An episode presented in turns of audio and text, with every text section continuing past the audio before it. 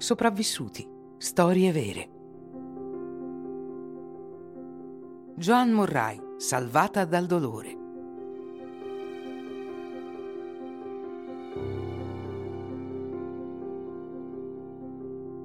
Questa donna americana aveva già fatto una trentina di lanci con il paracadute quando si è lanciata da un aereo il 25 settembre 1999 ad un'altezza di quasi 4.400 metri.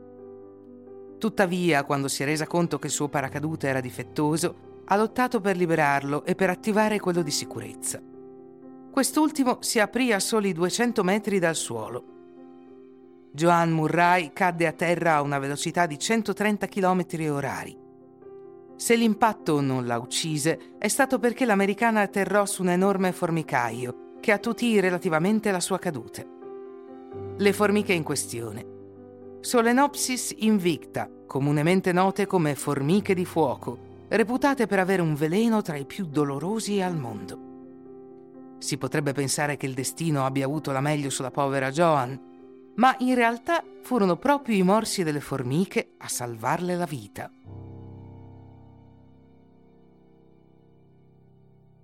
Mentre le Solenopsis sono una famiglia di formiche piuttosto comune, la specie invicta è piuttosto atipica.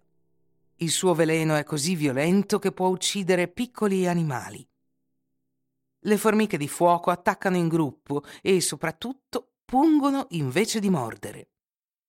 Il loro morso serve per aggrapparsi alla loro preda, per pungerla con una specie di pungiglione. Quando viene minacciata, la colonia attacca e si arrampica sull'intruso, causando una terribile sensazione di bruciore, e gli insetti pungeranno l'americana quasi 200 volte prima dell'arrivo dei soccorsi, ma i paramedici concluderanno che il prurito ha avuto l'effetto di un massaggio cardiaco. In effetti il dolore era così potente che il corpo della paracadutista ha avuto un'ondata di adrenalina, permettendo ai suoi organi vitali di rimanere attivi. Le iniezioni multiple hanno tenuto il suo cuore in funzione fino all'arrivo dei medici. In seguito a questo incidente, Joan Murray rimase in coma per 2 settimane. La donna di 47 anni ha subito una ventina di operazioni e diverse trasfusioni di sangue. Dopo 2 mesi, la paracadutista americana ha lasciato l'ospedale sana e salva. È sopravvissuta a una caduta di più di 4 chilometri, e ha sopportato una sofferenza estrema tra le sue ferite da impatto e l'azione delle formiche rosse.